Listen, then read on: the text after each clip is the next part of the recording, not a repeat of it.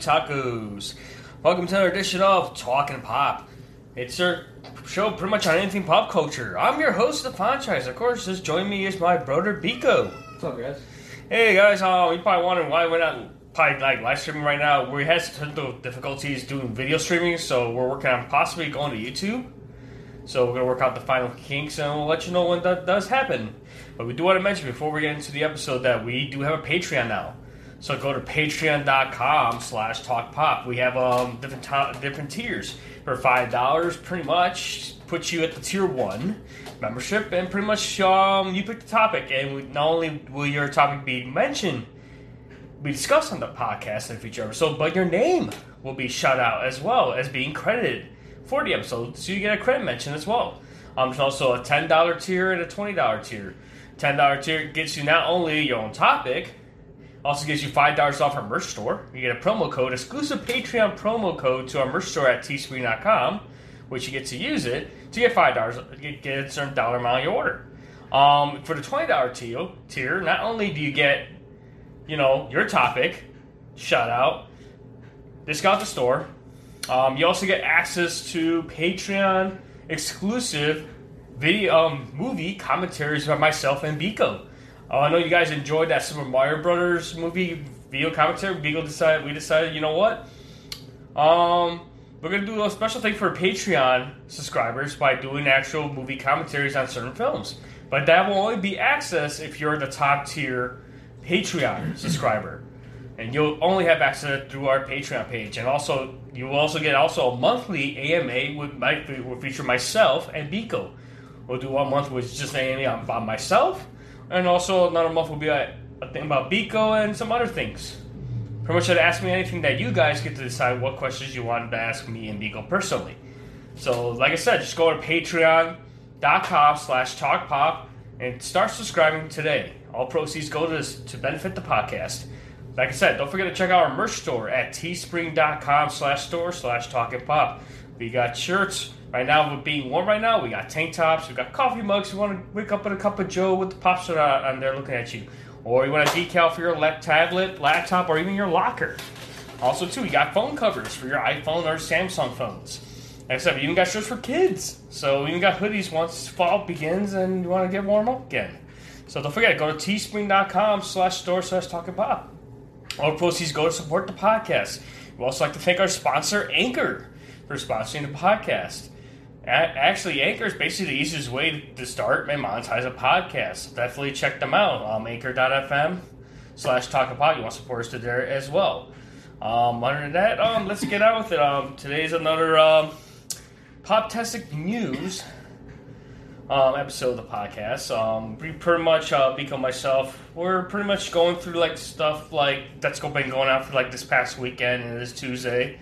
Um, one thing we do want to mention, it's kind of hard to open up the episode with so many celebrity deaths the past few days. You know, the big one was um, Kelly Preston, who you don't know, famous actress in the late 80s or 90s. She's married to Josh Travolta. And she lost her battle to breast cancer after fighting for two years at the age of 57. Um, her family representative, also her husband, Josh Travolta, posted on Instagram, you know, that she passed away peacefully with her family by her side. And it's something that she pretty much tried to keep private for the last two years. And, you know, Josh Travolta, like, pretty much, you know, did the shout out to the medical team that was trying to help her out. But that sucks. I mean, I remember her seeing her, like, in some films and saw her in Jerry Maguire as well, and Twins with Arnold Schwarzenegger and, and Danny DeVito. So that was cool seeing them as well. But great actress. I like to say that. I'm not discrediting her work, but you know, our prayers and condolences go out to John Travolta and the rest of the family. So, another thing too, um, Naya Rivera. Oh yeah. If you're a big Glee fan and you know there was a news, there was a story. story going on, you know about what happened. Apparently, they, they have confirming that they find her body. So Naya Rivera dead at 33 years old. They found her body at Lake Piru. Um, pretty much, it broke the story broke out that you know they found her. It was her, her son. They were on a trip, and then finding the son on the boat in the lake. So his son's her son's okay, but they couldn't find her, and they tried searching, and eventually it was confirmed yesterday they found her body. It was confirmed it was identified as her. Um, I I never saw Glee. I don't know, Biko. Did you ever No, caught that attention of that show? never really watched it. So I'm, I only remember her from that, but I never really seen it, so I don't know too much about her acting career. But uh, the way she went was very sad because it kind of it kind of related to what the Kobe thing was going on with how his daughter and him passed away, and now. I mean, at least the difference with this bit circumstance being that the son was able to survive because he swam back to the boat, and her, I'm assuming, she probably tried her best to keep her son alive and sacrificing herself in the process. So that was a, very sad death. Uh, and then you mentioned the guy from MythBusters. Oh yeah. I'll, oh, let me see if I can pull it up because also another thing that was mentioned. Let me look up uh, his Grant Grant Im- Imahara. Yeah, he was from MythBusters. Yeah. Uh, he's also White Rabbit Project. Um, guy at 49. Um, he, he was apparently, according to the cause, was a brain aneurysm, which I would say I could imagine is a painful, painful way to go. Um, I never seen MythBusters. I remember he was the co-host of the show. He pretty much was the ones that let into the intros and stuff to the segments on the show, but. Well, like say condolences to the family. Um, one thing I do mention, I just put up this article right now. Um, of course, with COVID nineteen still being strong, you know, within the communities right now in the country, and of course, it's affecting even appearing in the wrestling world because Diamond Dallas Page just put out a video online on YouTube right now under his uh, DDP Yoga channel that um, family members of his household have confirmed that they have COVID nineteen. Um, he himself got tested and he confirmed that he is negative right now, but um, pretty much uh, he had some minor symptoms of COVID 19. And it said, in fact, it says that Page said um, it was on this page on his YouTube channel today. It was it released pretty much this is an article I pulled from comicbook.com. Um, pretty much, Page said that he felt like he had symptoms of COVID 19, including raspy voice, trouble sleeping, and severe back pain. He explained that the virus entered his home after a family member living at his house went to a bridal shower in which seven of the 16 women came back with COVID. He said he tested negative for the virus, though his family member tested positive after waiting nearly a week for the result back, but even his doctor thought that that was a mistake given how he spent more than two weeks with symptoms. He then confirmed that AEW wrestler QT Marshall has been dealing with COVID 19 as well and have tested positive. Marshall was pulled from AEW taping several weeks back as a precaution has been back since. Um, Page said he had three he had three days of symptoms. Nothing after that. His wife Car- Caroline, she came back negative.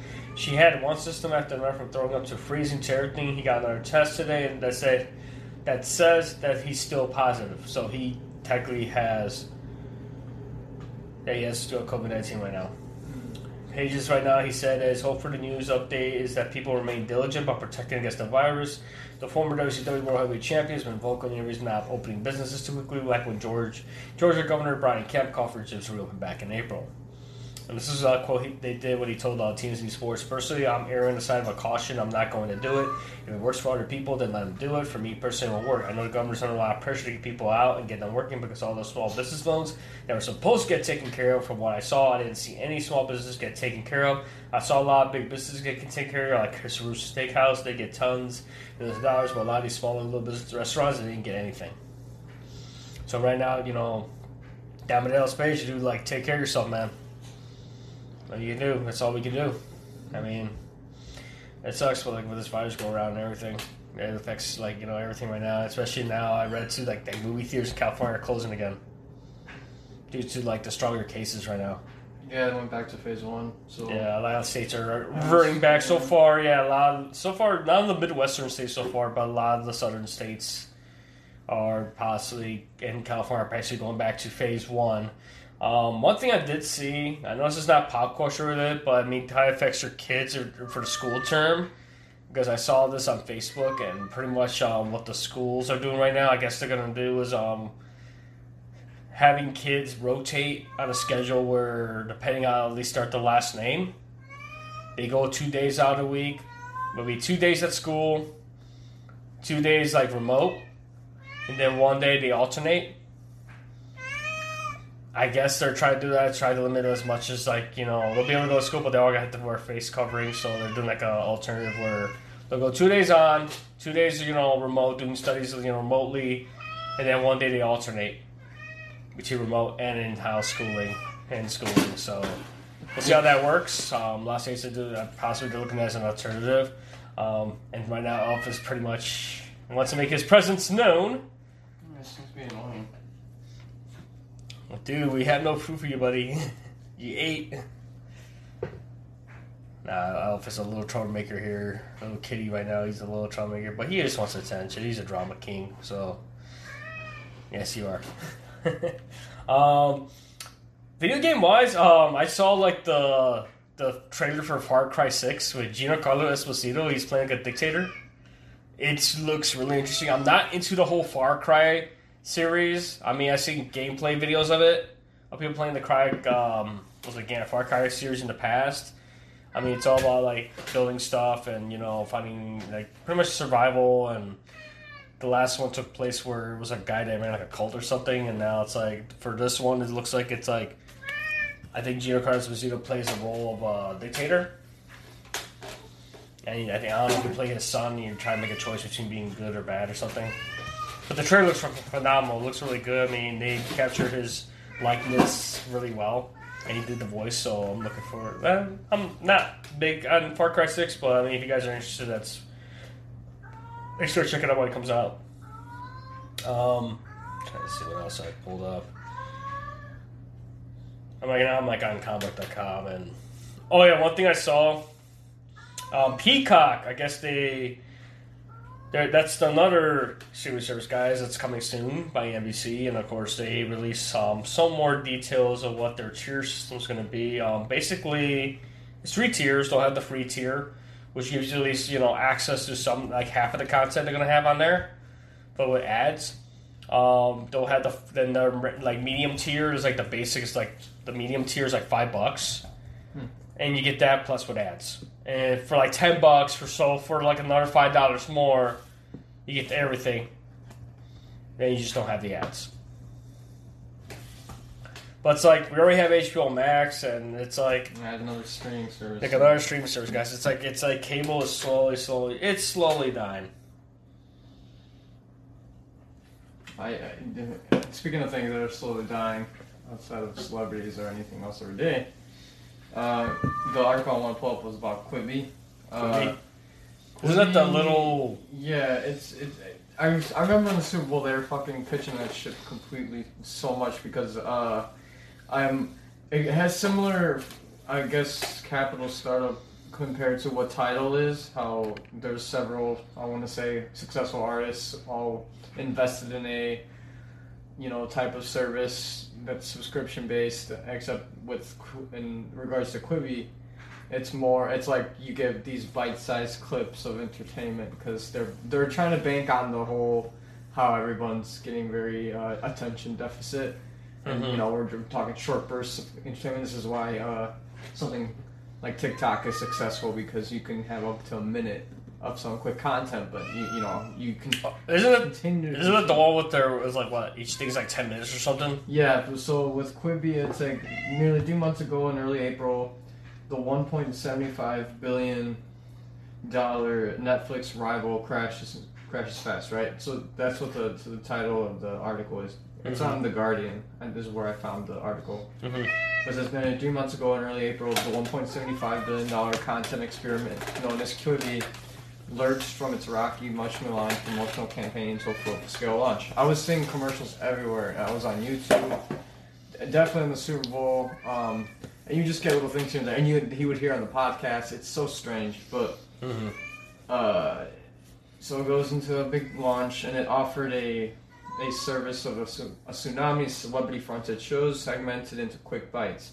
Hence the word quick Quibi, which is just the shortening of each of the word of 10 minutes or less. A Joe Jonas talk show, a documentary on LeBron James' I Promise School, a movie with Game of Thrones Sophie Turner surviving a plane crash, all straight to your phone. At that time, many of us wondered if Quibi could deliver on its central promise to refashion the style of streaming into snackable bites, or if talent, or if teetering under the weight of its massive funding and true who's who of talent as the world shut down, it would become shorthand for an expensive mistake. Hmm. So, The service is a brainchild of DreamWorks' animation co-founder Jeffrey Katzenberg and the former HP CEO Meg Whitman, two billionaires deeply entrenched in the Hollywood Silicon Valley uh, environment. So, you know, so two rich people decided to launch this little baby. They call it Quibi. Um, but just from the beginning of its launch, it was already getting negative critical reviews because the app was already starting relatively off on a rough start.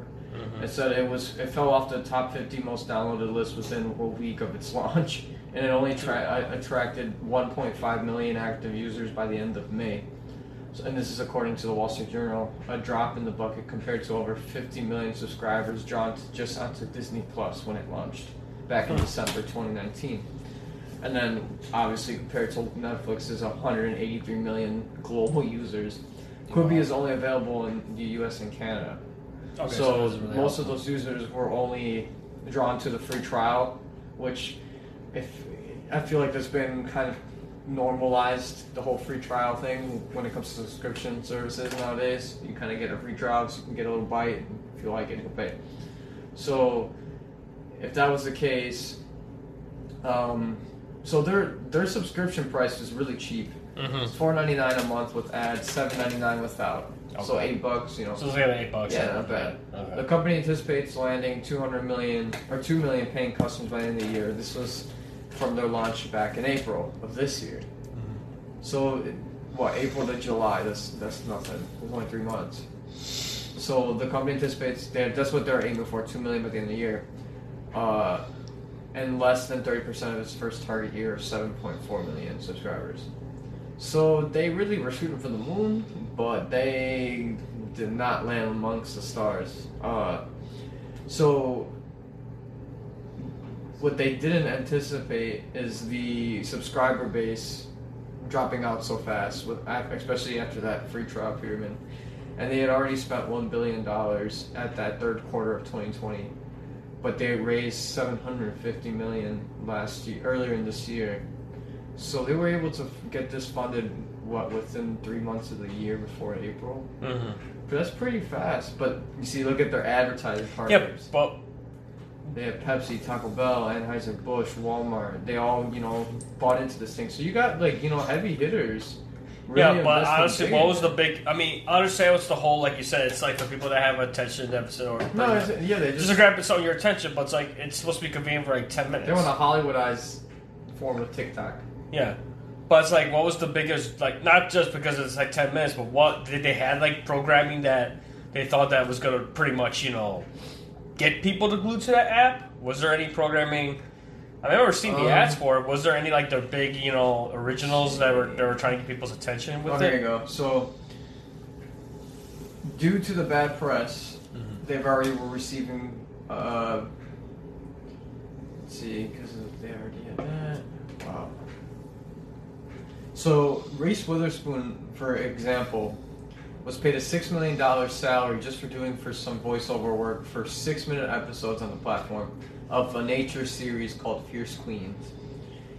And then as all these were going on, so they're spending a lot of money getting you know some Hollywood actors Mm-hmm. who have who have of success. I mean, Reese Witherspoon's a pretty successful actress. Yeah, she's got so much. She's doing a lot. And of she's stuff. been around. So like, with this, th- while that was happening, they're investing that much money. They're laying off staff, like es- essential staff that they Mm. needed, all and dealing with the lawsuit. So all that bad press from the start. Now let's talk about the content. So they only had 50 plus original shows unveiled on this trial period Mhm. which the company itself seems to acknowledge. See, guys, we have a good show. The Quibi account tweeted with the positive story of the most dangerous game. So they had a, a movie called The Most Dangerous Game starring Liam Hemsworth, but it's broken into chapters. Okay. Um, and the app also suffers with the lack of shareability, so you can't. It doesn't allow you to do screenshots or which help people make memes online. You know, you can become famous off of a meme as well. But yeah, so I guess they you know would do those type of limits on certain apps Mhm. to well. They don't want you to get off. They want you to stay on the app. That's kind of the whole goal of an app. And making apps are not. It's first of all very stressful, and second, very expensive. So it's just. This is why it's not that number of one one billion dollars at the end of at the end of its run for it invested and lost essentially is crazy to me, but not when it comes to having an app, it's not surprising. Um, and and mind you, this was supposed to go against Netflix because they want to be a competitor of giving you yeah bite-sized snacked sized content, but people go to YouTube for that. That's what YouTube is for. Like, Like yeah, that. and- That's why TikTok is successful too. It's just it changes. You're, you you get a new thing in a less than a five minute span, maybe two. I mean, span, and I- channel wise. like I said, I understand the whole. Yeah, it's short form, but at the same time, who's got ten minutes out of their time to do stuff? I mean, if you work for a company, you get a fifteen minute break. You're gonna waste ten minutes watching something, where in those ten minutes you could either be getting a snack, getting a bite to eat, or depending where you are, depending how far your break room is, it's like you're gonna you're gonna have that time to like sit down and watch ten minutes worth of content, and you know try to beat yourself the Netflix clear. Honestly, that's kind of It's like watching sketch shows. Yeah, everything's like- a sketch yeah. show. because it's like you can't really can't really call yourself a Netflix killer because honestly, like I said, if you're already offering content like at a short format and you expect people to sit down for ten minutes, unless you're in a subway, you're riding in a train or in a taxi or an Uber or something. Yeah, I understand that way, but I don't think you'd be a Netflix killer if you're already you're can offer so much content. Yeah, So, it, it, they man, this fucking article is pretty great. Um, just because they, they they touch upon like now the way that the CEOs are talking about Quibi, they actually had a lot of good. I mean, what they're trying to be a, disrupt, a disruptor, but hmm man, they're really sh- lofting behind this because it says Quibi's pitch was no less redefining of the unit of corporate corporate Hollywood entertainment into that quick bite. From five, and then they're quoting this, one of the CEOs, uh, founders. Five years from now, we want to come back on this stage, and if we're successful, there will have been the era of movies, the era of television, and the era of Quibi. What Google is to search, Quibi will be the short form video. so they're really like, they're, I mean, and you got to talk like that, especially and be confident in your in your product. So it's like, but I mean, Reese, Reese Witherspoon, at least in this particular article, she really spoke against uh, some of the. She just felt very, spec, you know, just speculative of, about the content or where the direction was going hmm when it came to this type of what is it saying, fifteen minute or less expansive short form mar- narratives. Like, but it's fifteen minutes Yeah. and and then you're trying to compete with what the yeah we got Apple TV, Disney Plus, obviously new HBO Max coming out and you know hitting a good spot with its content, and then Netflix and Hulu, you know the older gentlemen who've been in the, in the room, hmm but uh, it's it this. This is hilarious to me because then there's they're later saying in the article that it's like why would we go for something like Quibi when we already have YouTube and TikTok for free? hmm and that's what they both already have and been doing for a bit, and they've shown that they've been successful ever since. Why the hell would anybody just switch to Quibi? But yeah, I mean, they were given a three month trial, right? Yeah. From their inception, and then they went back and they just really, really, really just sunk. So it's just another. Uh, it's another story of wondering what what could, why do these things tend to happen? They always have like these short burnouts. These type of companies want to come in and really make a disruptive move, but it, I think it's got to be more drawn out. But some of these people just don't know. But Quibi, I mean, you you hardly knew who you were because you fucking weren't even around that long. Um, so they're now they're trying to get away from the mobile only aspect. And they're having deals and in talks with Amazon Fire and Roku to bring them onto. Yeah, I'm just thinking about it right now. Um. I read too. I'm just I just pulled up the the Peacock article how Amazon and Roku are so far have not reached a deal with NBC Universal to have that app available on their streaming sticks. Same thing as new H12 Max. It's not gonna. It's not available on Roku or Amazon right now. Because I know what Amazon right now they're, they're like the Amazon Prime Video. They're trying to revamp their thing, which apparently they're finally gonna do something that should have been done a long time ago. They're now gonna have individual profiles, so now you have control of your own watch list. So no more, you know, if you watch this episode or you haven't or just pick other or we watched it, then you can't catch up. So now, like with Netflix and other services, they had the convenience of having your own profile set up. Um, and like I said, I just realized right now, Peacock actually launches tomorrow. And I just pulled up the article from, again, it says launches tomorrow, and supposedly um, Peacock is set to launch tomorrow, July 15th. This is the article from CBR.com. Um, article written by Tim Adams. They posted about seven hours ago. Says NBC Universal's new streaming service Peacock is set to launch tomorrow, July 15th. And will deliver free and paid content to subscribers. The content found the streaming service will, will total over 13,000 hours of on the free tier, with the premium paid tier offering over 20,000. Um, some other program available include Peacock versions such as AP Bio, Departure, Five Bedrooms, and Hitman, Trolls World Tour, and live sporting events. Peacock Premium is set for 99 a month. Um, Peacock will offer more than 20,000 hours of content from network studios, including NBC, Bravo, USA Network, Syfy, Oxygen E, CNBC, MSNBC, MSBC, SN, Golf Channel, Universal Kids, A&E, ABC, CBS. Oh, I guess they got to deal with all these other shows. Hmm. It's probably like they're going to appear on other networks. I'm guessing that's how they're doing it. So, I mean, pretty much they're gonna have ad supported free tier, and the ad supported tier for five bucks. But if you go ten dollars, of course you you will have no ads. Yeah. I mean, the one thing is the office. Is, well, eventually the office will move over there once you know their deal with Netflix expires. The office will find its new streaming home.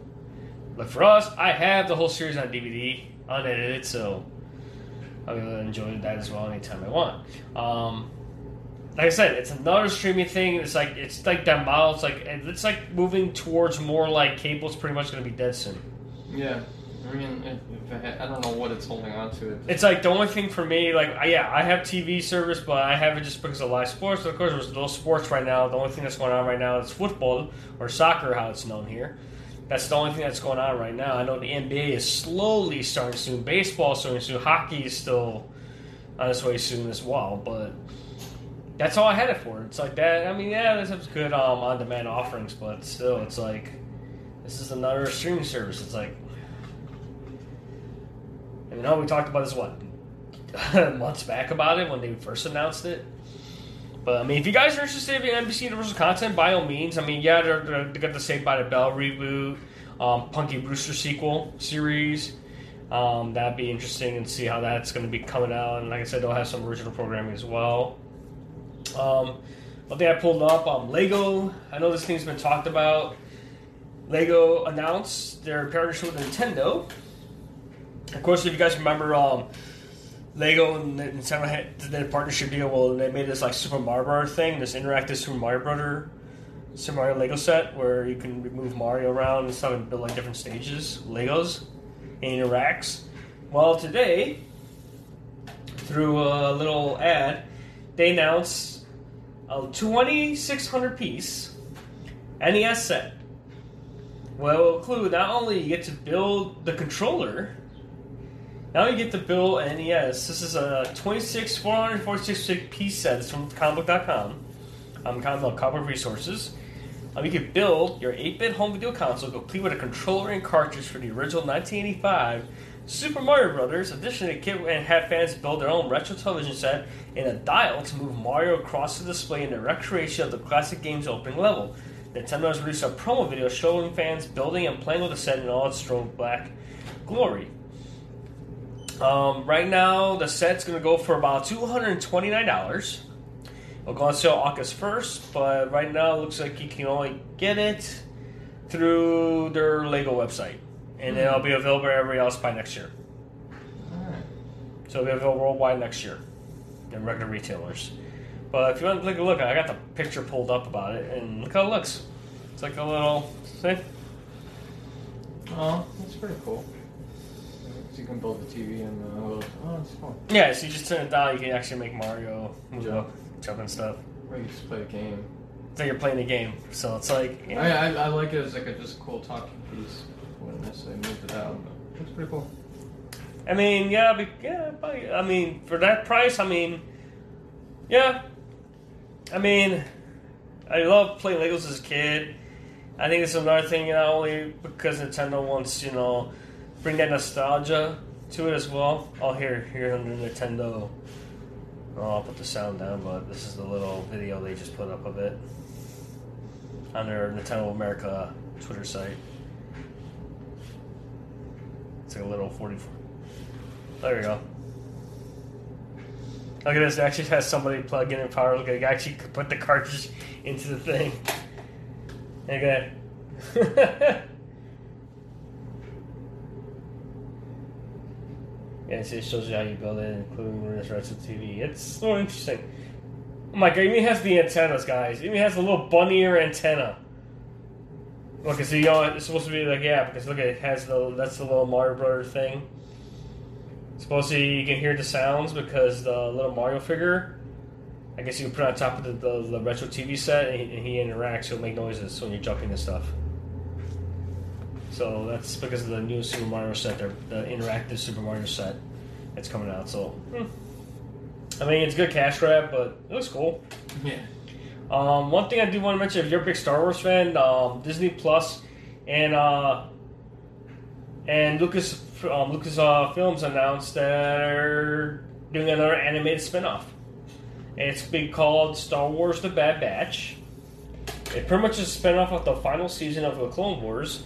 Yet a new animated series is set to follow the titular squadron of clones after the Order 66 massacre and ensuing fall of the Republic.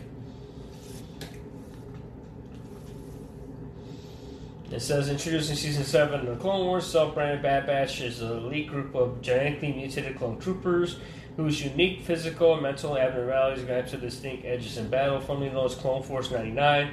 The squad number honors the deformed Clone 99, who, despite failing to be commissioned into battle, died helping down the squad during a separatist invasion on Kamino.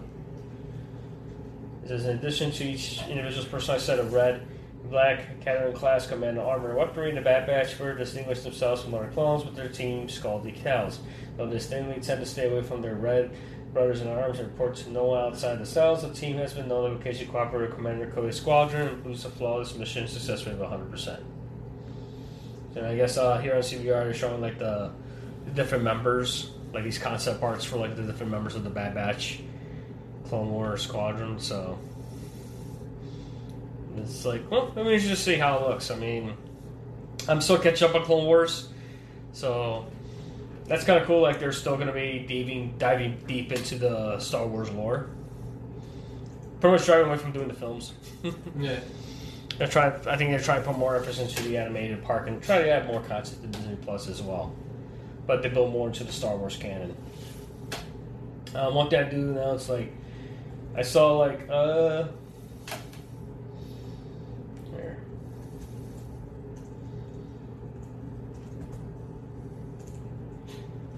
Oh yeah, today people, if you're a Star Trek fan or X Men fan, Patrick Stewart celebrated his 80th birthday today. Um, and it looks like LeVar Burton apparently shared a photo of Patrick Stewart's COVID compliant 80th birthday. It looks like it, the cast of the Next Generation came over, and there's a picture that LeVar Burton just shared of them, you know, all masks, you know, being hanging out with Patrick Stewart for his birthday. That's nice. They're all older people, so they gotta watch out. But That's cute. How old is he now? Like 90? He 80, dude. 80? No, he looks good for 80. Man, he's got the a card and everything. Says shared a moment with Burton Stewart, masked, hard next generation cast members Michael Dorn, Mariana Sir- Sirtis, um, Gates McFadden, and Brad Spiner, along with Jonathan Frakes, who was not in the photo. Barry Stewart reprised Rose Picard this year from CBS All Access Star Wars series, um, Star Trek series Picard. So it's kind of cool. At least he got the celebrate his birthday in COVID fashion. Um, one thing I want to pull up uh, was an articles. Like, yeah, guys, I'm, I pulled up a bunch of articles, guys. Let me see if I can grab it. Oh, one thing that here's one article that supposedly was trending on IGN, and apparently got my attention yesterday. Um, Scooby Doo Mystery Incorporated producer Schiavone Schiavone has confirmed that Velma Dinkley is a lesbian, while James Gunn has revealed that the character was supposed to be explicitly gay in the 2002 live-action slash computer animated film. In a private themed Instagram post, a Velma picture with Marcy Hot Dog Water Fleach, Shivani jumped into the comment section to clarify that the bespect- bespectacled detective was written as a gay character in the classic cartoon series. All the comments have has been deleted from the post. So I wonder if Warner Brothers decided to step in. And this is what they pulled from. Um, this is what he pulled uh, from the thing, from his like what he told uh, BuzzFeed. Um, this is from the articles from IGN, but this is what he said. I said this before, and I quote from Tony Schiavone. Cervone. I said this before, but Velma and Mystery Incorporated. I love that show. It was really good. It's like a Scooby Doo prequel almost. Um, Miss Incorporated is not bi. She's gay. We always planned on Velma acting a little off and out of character while she was dating Shaggy because that relationship was wrong for her, and she had unspoken difficulty with the why. If you follow the entire Marcy arc, it seemed as clear as we could make it 10 years ago. I don't think Marcy and Velma had to act on their feelings during the main timeline, but post reset, they are a couple. You cannot like it, but this was our intention, he included in response to a fan. I guess the fan asked him that question. Shortly after, James Gunn, who wrote the script for the 2002 film and its sequel, entered the conversation about the character, explaining that Velma was supposed to be explicitly gay in the live action adaptation of the Hanna-Barbera animation, but the studio just kept watering it down. This is what James Gunn wrote in a Twitter Q&A. In 2001, Velma was explicitly gay in the, my initial script, but the studio just kept watering down and watering it down, becoming ambiguous. The version shot, then nothing, the release version, and finally having a boyfriend in the sequel. Hmm. Because I guess um, a fan, um, I guess responding to it from the Viewfinder Film Club said, "Please make her." They were replying to James "Please make a live action lesbian give all their dreams come true." Um, I mean, I don't know if it, I, that's kind of cool that they confirmed it. I mean, I always thought, you know, even looking back at the old like Scooby Doo cartoons, you could tell she never had an interest in Fred or Shaggy. She was always like her own thing, and you know, she always hang out with Daphne a lot. So it's like, but it's kind of cool that they came out and said, and they can see here's the little Instagram post, as you can see in brightest day in pride colors. Oh, that's cool. So that was kind of cool. Like they came out and say because it's like, but of course, you know, the times when those things are released, you know, it was, it was you know, they tried, they're trying to, you know, he like James Gunn said, to try to water it down. But he had intention of doing it back in 2001. I forgot that he directed those two films and he wrote the scripts for them. I didn't know he like he did the Scooby Doo films, so that was very interesting. Uh, anywho, um, see if I got anything else going on here.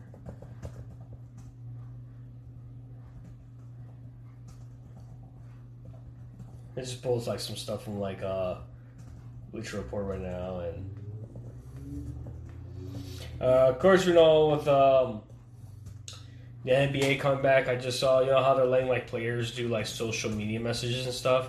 Mm-hmm. Uh, LeBron James apparently will not be taking part of it. So I don't know. Well, I, I see. I don't. I haven't read too much on that. I, I just saw that they they were gonna let them wear whatever they want on the back of their jersey, which I'm assuming.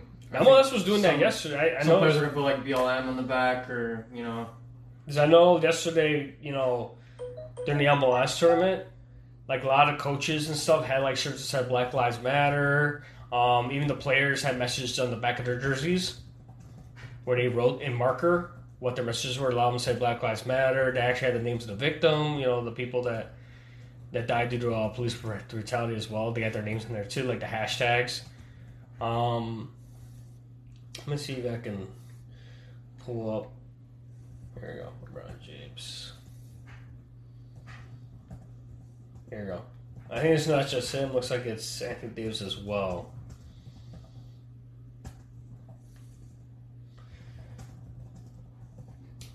This is an article from Fox News. Sorry. um, there have been quite a few players across the NBA who decided to change the last name on the back of their jerseys in favor of social justice messages with the league restarts later this month at Walt Disney World, Orlando, Florida. Two players not is from the article. Los Angeles Lakers superstars LeBron James and Anthony Davis. Both teammates explain why they decided not to put equality or Black Lives Matter or freedom on the back of their jerseys. Uh, LeBron said, I didn't go with a name on the back of my jersey.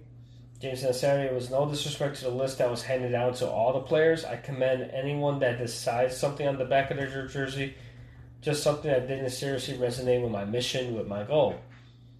And Anthony Davis said the name Davis is something that I try to represent every time I step on the floor. I was kind of torn between the two. I didn't know what to decide. Um, should I have social media justice or should I have my last name there? Davis continued, I just think my last name is something that's very important to me. Social justice says as well. But just holding my family name and representing the name on the back to go through the process, those there's people who have been with me through my entire career to help me get to this point. Um, some of the players so far that decided to wear an alternate name on the back of their jerseys include Utah Jazz center Rudy Gobert, Portland Trailblazers guard Damian Lillard, Damian Lillard, Boston Celtics big man Enes Kanter, Milwaukee Bucks guard Kyle Korver also said that he will wear Black Lives Matter on the back of his uniform.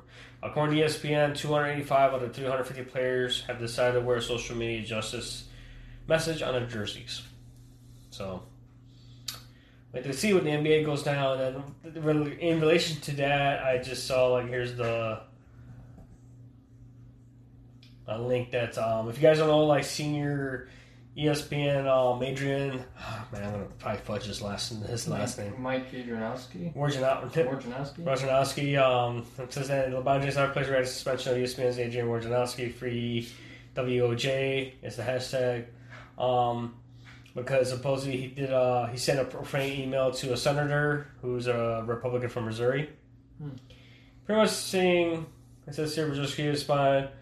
Uh, yeah, my that was sent to Senator Josh Hawley, uh, rep, you know, Republican, much by tweeting out hashtag Roger responded with an email by saying "f you" after Hawley's office sent news, the news release detailed letter he planned to send to me Commissioner Adam Silver criticizing the league's decision to limit messages players can wear in uniforms to pre-approve social justice slogans while censoring support for law enforcement and criticism of the Chinese Communist Party.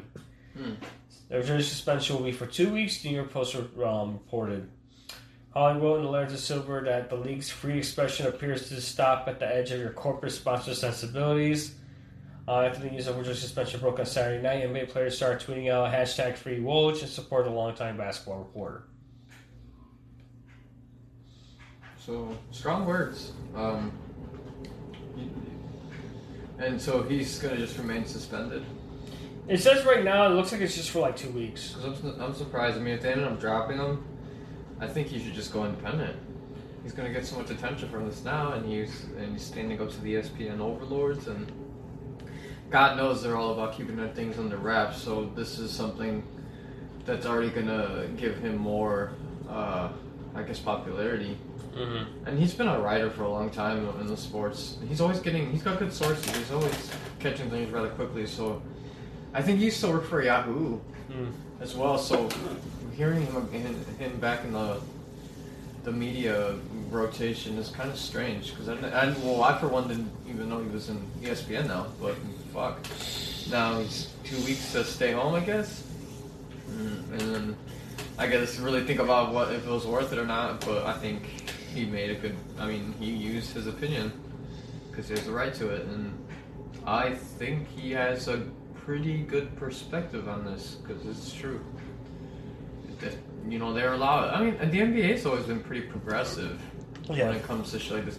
I mean, the whole China debacle from earlier in the, earlier this year, they because of the protests that are still going on in Hong Kong, because they're Mhm. just losing their rights left and right. So, and LeBron being somebody who didn't want to toe that line. I mean, we saw how the impact it had when the Rockets pulled. Uh, well, the Rockets, I think, organization were saying, you know, I think they tweeted like "Free Hong Kong" and and then the Ro- the Rockets being a very popular uh, sports sports franchise in China because of Yao Ming when he used to play. His legacy on that team. So they be, they just developed this fan base that's in nuts there, and they have merchandise. And the Houston Rockets are no shabby team. They make it to the playoffs like this past decade, numerous times, and their team's are just getting better and better every year. So it's with like it was like with the flip switch, they were able to pull all of the things down once they saw that tweet. And China just cut that shit out because I mean China's got their hands, the government's got their hands on all businesses there. So now LeBron's case, him donating a lot and doing his philanthropy outside of the NBA and using his platform, he's always, and at least in this situation, he's always struck me as odd because it's like Mm-hmm. I know you. I know you're not trying to pick sides, bro. But don't you think they're this, those same people are getting oppressed? and you're, you know, you you obviously don't have to say anything, but the news have come back to you numerous times saying that you should just stick to basketball, stick to basketball, and you always spoke out against it, and that's what we people admired about you. And then now you're just gonna be like, no, we shouldn't be speaking on these matters. You have to wait, what? Like it's, it's how you gonna flip flop, you know? But I mean, people flip flop for much less. So I think it's just the, the, the sense of where your values and your beliefs lie and, and how much you're willing to stand by that. It's important, and it sucks to where these guys who, I mean, things are coming from the success, and when it comes to real issues that I think are way more important, I don't know. They pick some strange things to believe in. But in this case, the NBA making that a rule, I think, is interesting. It's an interesting move for them to let them wear, you know, choose, considering it's already a strange time and they're already going to reopen it. But we'll, we'll see what comes out of it. I mean, I'm sure we're going to see some good things come out. I mean, imagine Ron Artest was still playing Metta World Peace. I'm sure he would have had some crazy stuff on there. Um, just, the NBA is weird. Sports is going to be very weird coming back, but. Um, and so since we're still on the topic of sports, um, yesterday the Washington Redskins um, made a press release. Um, of course, you know this has been going on for weeks and months and probably years now. Um, they, they announced this is the press release right here. It says on July third. This is from the Redskins press release. I just pulled up the article. On July 3rd, we announced the commencement of the third review of the team's name. The review has begun in earnest as part of this process. We want to keep our sponsors, fans, community apprised. We're thinking we'll go for today. We're announcing we're retiring the Redskins name and logo upon completion of this review. Dan Snyder and Coach Rivera are working closely to develop a new name and design approach that will enhance the standing of our proud tradition, rich franchise, inspire sponsors, fans, and community for the next 100 years. So now they're retiring the Redskins name. Which I mean, they lost their trademark to it uh, as well, and of course, is a thing that's been you know talked about for years. And of course, you know, Cleveland Indians are right on that route as well. They're thinking of changing their name, so I know they're, they're, they're doing their best to retire Chief Wahoo as their because they used to feature him as their primary mascot on there. But as, the recent years, they just had the big block C as their main logo. And I know the Red Sox, I mean the Chicago Blackhawks said they're keeping the name it, to honor the tradition because honestly, at first uh, it was named by a former, one of the founders of the Red, the Blackhawks hockey team was a former Army unit, and the Army unit he belonged to were called the Blackhawks. Um, but they also wanted to honor the heritage of the the Blackhawk tri- tribe that you know grew up in the Illinois Valley. So it's also like a tradition, it's like a, a homage to them. And you know, it's like even though the mascot's Native American, but if you notice their mascot at the games is Tommy Hawk Yeah. which is the bird. You know, it's like. But I understand the Blackhawks tradition. You know, they're because their founder, original founders, you know, he was in a unit called the Black Hawk Unit. At first, it was a name on that, but also was a tribute to the the tribe that grew that you know settled that was settled in originally in the Illinois Valley area. So that's kind of cool. But like I said, the Redskins, I think that was a, this team was the most that got more flack because it's basically the, the term, the name, the term is a derogatory term to Native Americans. So. Yeah. And like I said, they lost the trademark, but I like, I like the fact that they are moving forward and trying to come up with a name that honors the tradition of the city they they work they pretty much operate out of. I mean, there's so many things they can probably honor the the team, the, the city itself. Mm. They just got to go, like they said, they just got to do a review process, find a name that that works. I mean, they can keep the same colors, but you Why, know, don't they just gonna, why don't they just do something with Washington? as I said, they got to look at the back of the tradition of the city itself, Washington D.C., and see what. I mean, they, their their stadium's in Landover, Maryland, so I mean, they can do something to honor that as well. Oh. I mean, there's so many things they can look back in the history and see what was very prominent at that time. But yeah, They're gonna change their whole thing around. It'll be like we have Washington Wizards, Washington Nationals. Uh, well, Redskins will be gone. So, uh, not a lot of ch- not a lot of things to choose, but it could be something. You know, uh, I mean, look at a state animal, maybe. yeah, they can name themselves a You national bird, Code like Capitals bird. in the hockey. Mhm. Capitals, Washington Capitals. Mm-hmm. Then you got. Uh, they can come up with something interesting, hopefully. I know, I don't know, I've never been to Washington, so I don't really know how it even is, but. If, if it's it took them this long to change it now, um, I mean they got to do it now to save to do you know PR and and it's something that should have been done anyways. But at the same time, I don't know. It's I don't know. It's football. NFL's been very much trying to avoid political shit, but they just sometimes seem to find themselves back in it every time. But yeah, I mean I don't know. Fucking, I I guess it's if I rather them change police and, and do police reform, but we're only over here focused on NFL, and that sucks. But I think I I can't. Yeah, like the Washington Bears. We we already have Chicago Bears. Like, there's like no other fucking way to pick. I mean, they, like I said, they just got to go back and look at the history of, the- of the capital itself. They could probably find Yeah. something. Um, okay, we'll take a quick little break so you can listen to our dynamic ad, and we come back, we'll continue on with the rest of this episode. So don't go away.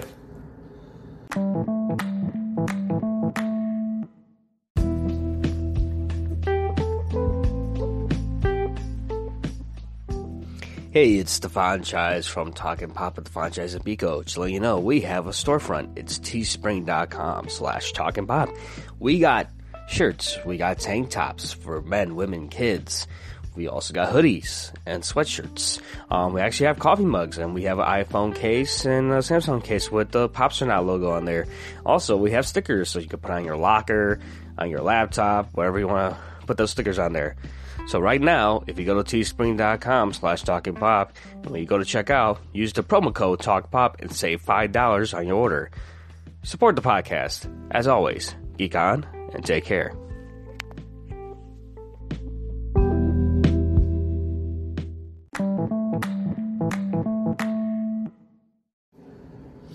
Alrighty, guys, and we're back. Um, of course, so far, like I was just trying to find the title of this episode. I mean, I think the big thing we're kind of talking more about Quibi and how it's struggling now. And was there another thing I did mention, like with Quibi and stuff? Uh, oh, what commercial was Oh yeah, Reno nine one one.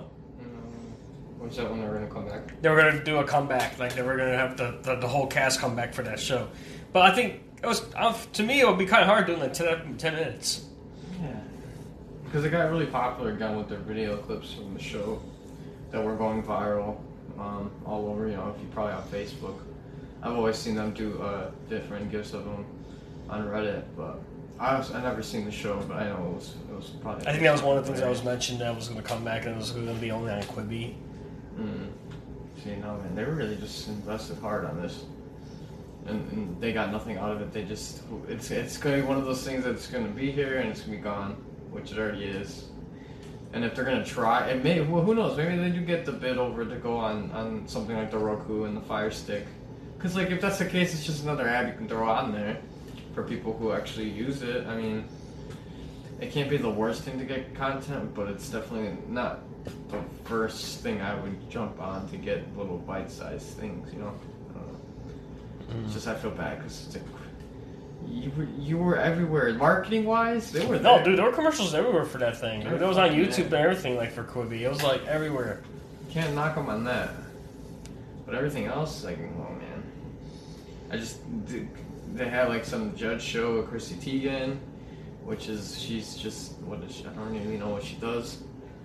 But she was gonna host kind of like those parodies of uh, Judge Judy, but I don't know what they were like, doing. It's gonna spoof it the whole time. Mm-hmm. So you see, just random shit that not, nobody really was gonna go on this thing for, and, and then we see something like Apple TV come out, and they're actually having a lot of success with some of, with a lot of their shows, and their production house, and when all the stars are paying tons of money for to to to act in these productions, it's insane. But I don't know.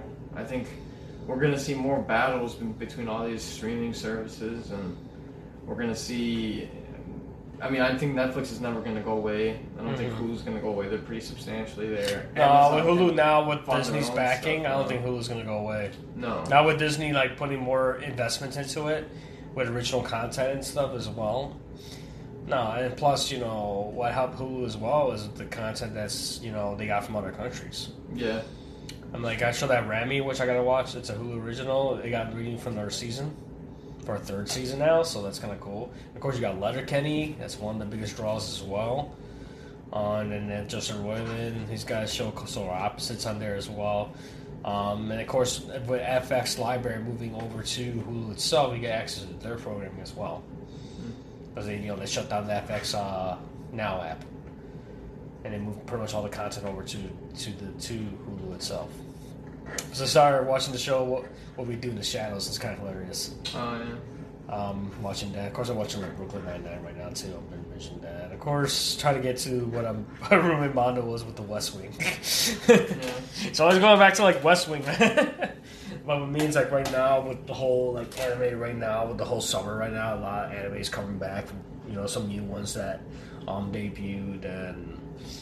And then, of course, the ones that were like pushed back was a COVID right now in Japan, and Japan like you know opening up again. So a lot of productions are going back, you know, to resume productions. Um, and one thing we do want to mention that, of course, this thing went over the weekend was Disney Disney World opening up. Um, let's take a pull because I heard a lot of like not positive things about Disney World. So with all the spike in cases in Florida, but let me see if I can pull up. So I saw there were some vloggers that were talking about it. Um, Adam DeWoo's like one of the ones I follow, and you know he's a big Disney fan, and he I think he documented like like his his experience when they reopened Disney World. I know Disneyland is still not open yet. Um, oh look at this! Uh, I just pulled. This is the first top story I pulled over, and I just put Disney World on Google. Um, Trevor Noah chastises dumbass Disney World park goers. Uh,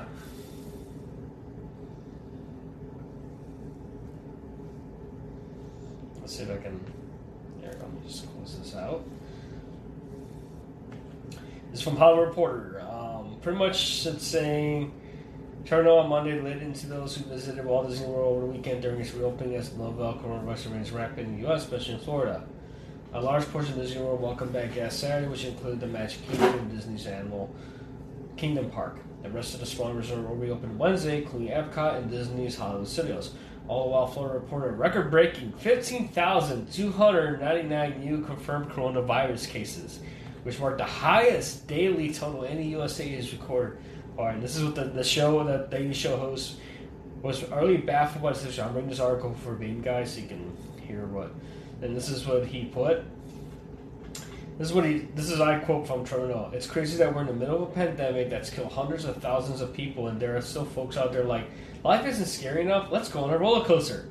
Hmm. Noah said, "What dad? What dad is so cheap that this vacation is worth the risk?"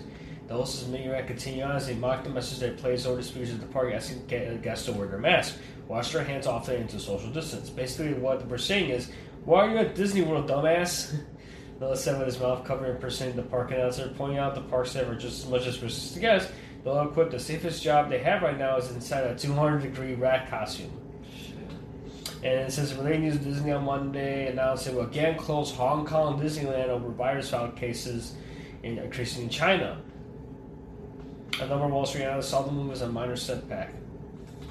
So what you should take on that, dude? Like, you know, Disney taking a, sh- a shot, and I know I saw commercials for like Universal Studios doing the same thing in Florida, reopening, but they're limiting how many people as well. But it's like, They should never open. if they knew they were in a state that had the highest cases, why would they reopen? I'm sorry. Why? I'm surprised that California they still didn't open because they made a deal with the union Hmm. not to open Disneyland, which it was a, it was a smart thing to do. Honestly, they got to work, but it's like I kind of agree with Trevor was saying. It's like you're putting yourself more at risk, especially now when you're one of the states. You're operating one of the the highest man, fifteen thousand, dude. Fifteen thousand cases, dude. I'm, It's just, it's not. It wasn't necessary to open early, and but they also want to make money, and, and Florida relies a lot on the tourism. uh, tourism, yeah. That's what kind of Orlando is a hub for that when it comes to these damn theme parks, and Disney, a lot of people should have stayed closed. And they're, well, to me, plus you're already hosting the NBA players, so now you're going to put the athletes more at risk as well.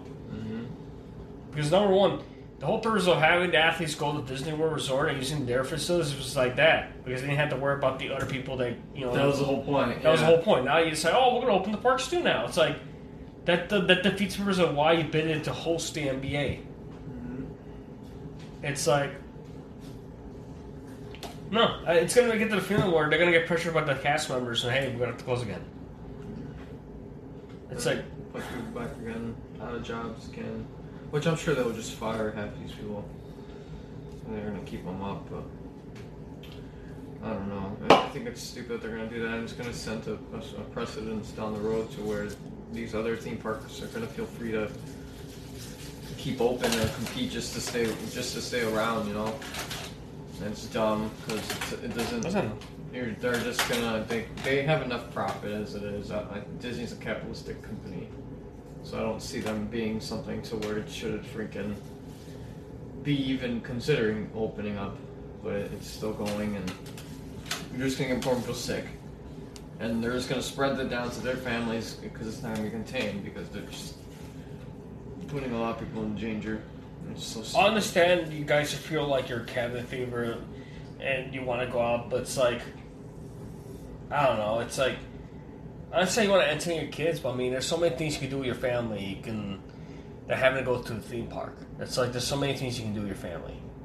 You know, talking. You know, playing games. You know, read books. You know, there's so many things. Like I understand you want to take your kids to get. That you, you want somebody else to entertain your kids, but it's like you know, do all that for a churro. Like I said, Disneyland, Disney World churro. So it's like, okay.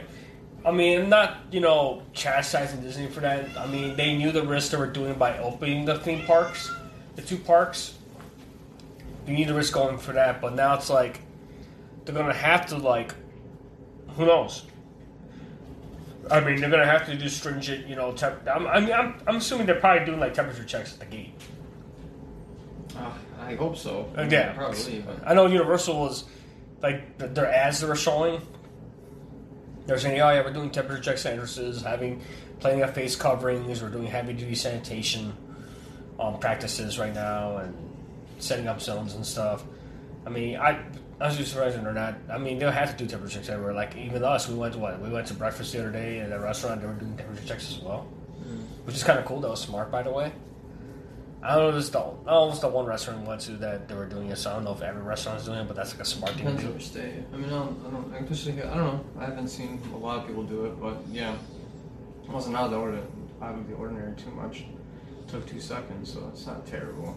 No. It better be safe than sorry, even if you're gonna go to the restaurant. All right. Um, you gonna? I'm gonna give my anime recommendation for the week, and then we'll go to the world of Reddit with Biko. Mm. So for this week, I don't really have anything on Reddit, so my my bit was really just Quib. So if you want to just give anime, it's cool. okay. Cause yeah, my bit was the Quibi part. That's the only thing I was going back and deep dive in, which was just so stupid because I spent more time being on there than, than them being even lasting. It's terrible. All right. So basically, I pulled this up. Look, I like to use Anime News Network. It's one of my favorite like sites when it comes to like news sources with anime. And what I like about it is their detail when it comes to like um, previewing animes. I decided to find something for people that love cats, or in this point, Nekos, which is Japanese for cat, but Neko girls. Um, basically, this is the synopsis I'm going to read from um, comic uh, from Anime News Network. The anime itself is called Nekopara. It's also a visual novel game you, right now it's available on Switch and Steam. Um, it's a visual novel game as well, but it's available on, on Twitch. So this is an anime adaptation of the visual novel game. Um, basically, the synopsis was by uh, she's written by Caitlin Moore for Anime News Network (ANN). She wrote, "Do you love cats? You know the bipedal animals with two furry ears, a tail, and near human intelligence? If so, you should stop by La Soleil, the only cafe where the entire front of house staff is made of cats. Um, Chocola and Vanilla live with the owner Kasho, while his sister Shigure owns Azuki, Coconut, Maple, and Cinnamon. When Chocola finds a hungry kitten alone and without a master, it looks like their household may gain one more member. And basically, if you look at this poster, in the Japanese culture, there's nekos, which they're kind of like girls, but they're like humans with human features. Um, I seen it. I seen the whole run of it. It's know, I, it was, it's, it's like a cutesy type thing. You know, I try to broaden my horizons when it comes to anime. You know, I, I like cats, so it's like let's kind of go see it, and it's like, and what the review, the review is like it's a pet fish, but I mean, that's fun because all the cats' names are you know named after foods.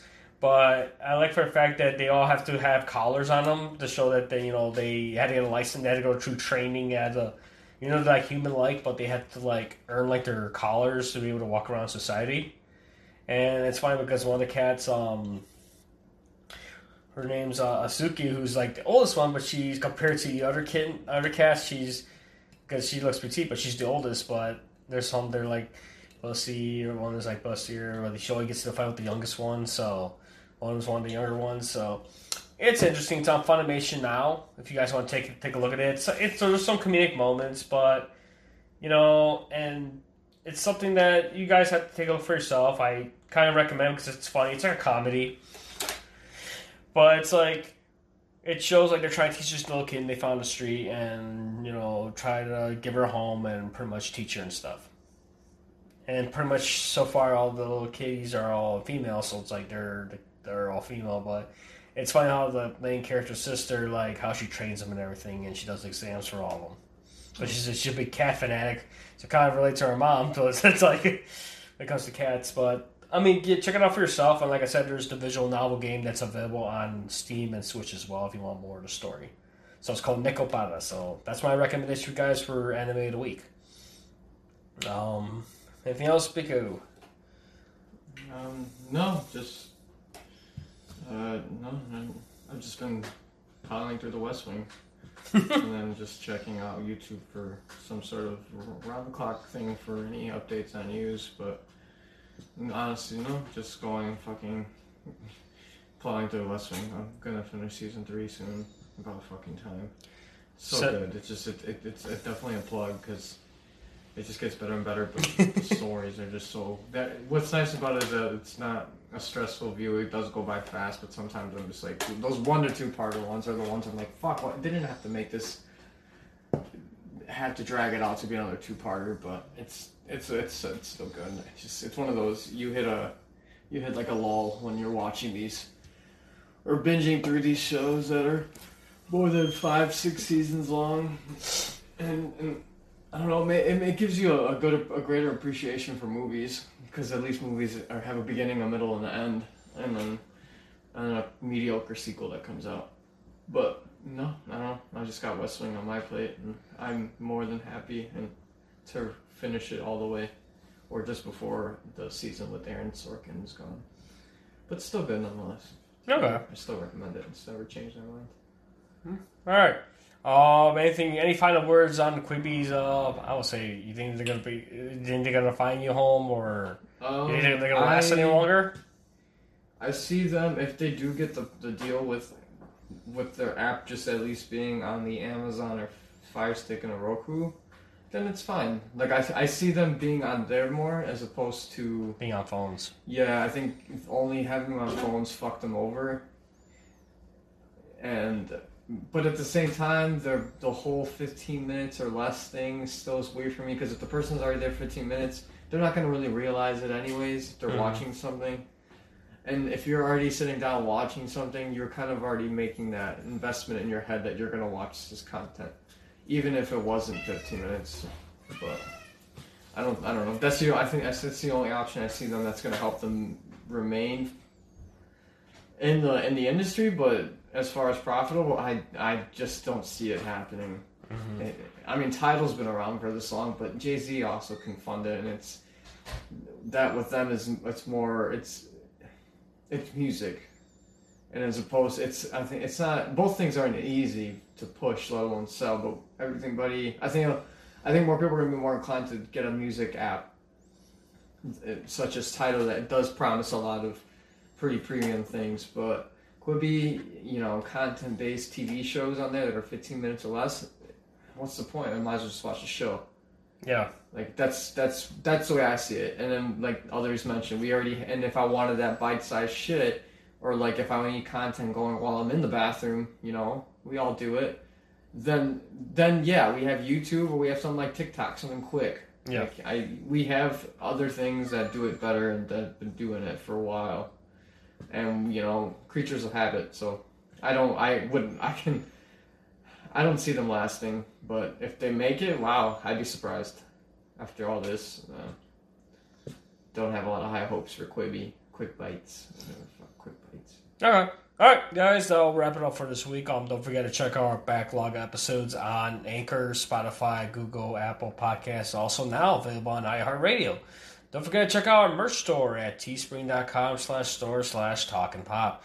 Right now, don't forget, we got a Patreon now, so go to patreon.com slash talk pop. Sign up for those tiers, guys. You know, anything you can do. I mean, you can sign up as little as five bucks a month, guys, and you get and your topic gets to be featured heavily on an episode by myself and Biko, and we'll mention your your Patreon username by name, so you guys get credit for the episode. And like I said, we only have three tier- tiers right now, and like I said, give us the motivation to keep this podcast going. I mean, you know, sometimes um, we want to fund certain things, and you know, the best thing to do is try it on Patreon. You know, we were talking about over the weekend, but definitely check it out. Go to patreon.com slash talkpop and make sure that you can start as little as five bucks a month. Um, like I said, you can check our Facebook page. Go to facebook.com slash talkpop. We'll post links to the podcast as well on there. You can follow the podcast on Twitter at Pop Talking. Um, that's all one word. I'm also a Twitch streamer, guys. I'm pretty much known as the casual gamer. So you can find me on twitch.tv slash franchise685. I do casual gameplay streams. Uh, you know, basically JRPGs. Um, right now, I'm doing the visual novel gameplay through of A World's Ended. You can catch me on Sundays on Twitch. It could be here during the day or during the night. Make sure to hit that follow button to get notified when I go live. Um, that, that my outlet for myself. Um, you can follow me on socials at the franchise85. You can follow me on Instagram at the franchise, simply the franchise. Sometimes I talk about the podcast on there as well. And don't forget, I'll make sure to watch movies, anime. Definitely check out The West Wing because that's pretty much what Biko's fix is right now. I said check out Nekopara. That's my recommendation, you guys, for anime this week. Don't forget to read. You know, there's a lot of things going on right now, and don't forget to, you know geek on, take care, wash your hands, and stay safe, everyone. So we'll see you all again next week.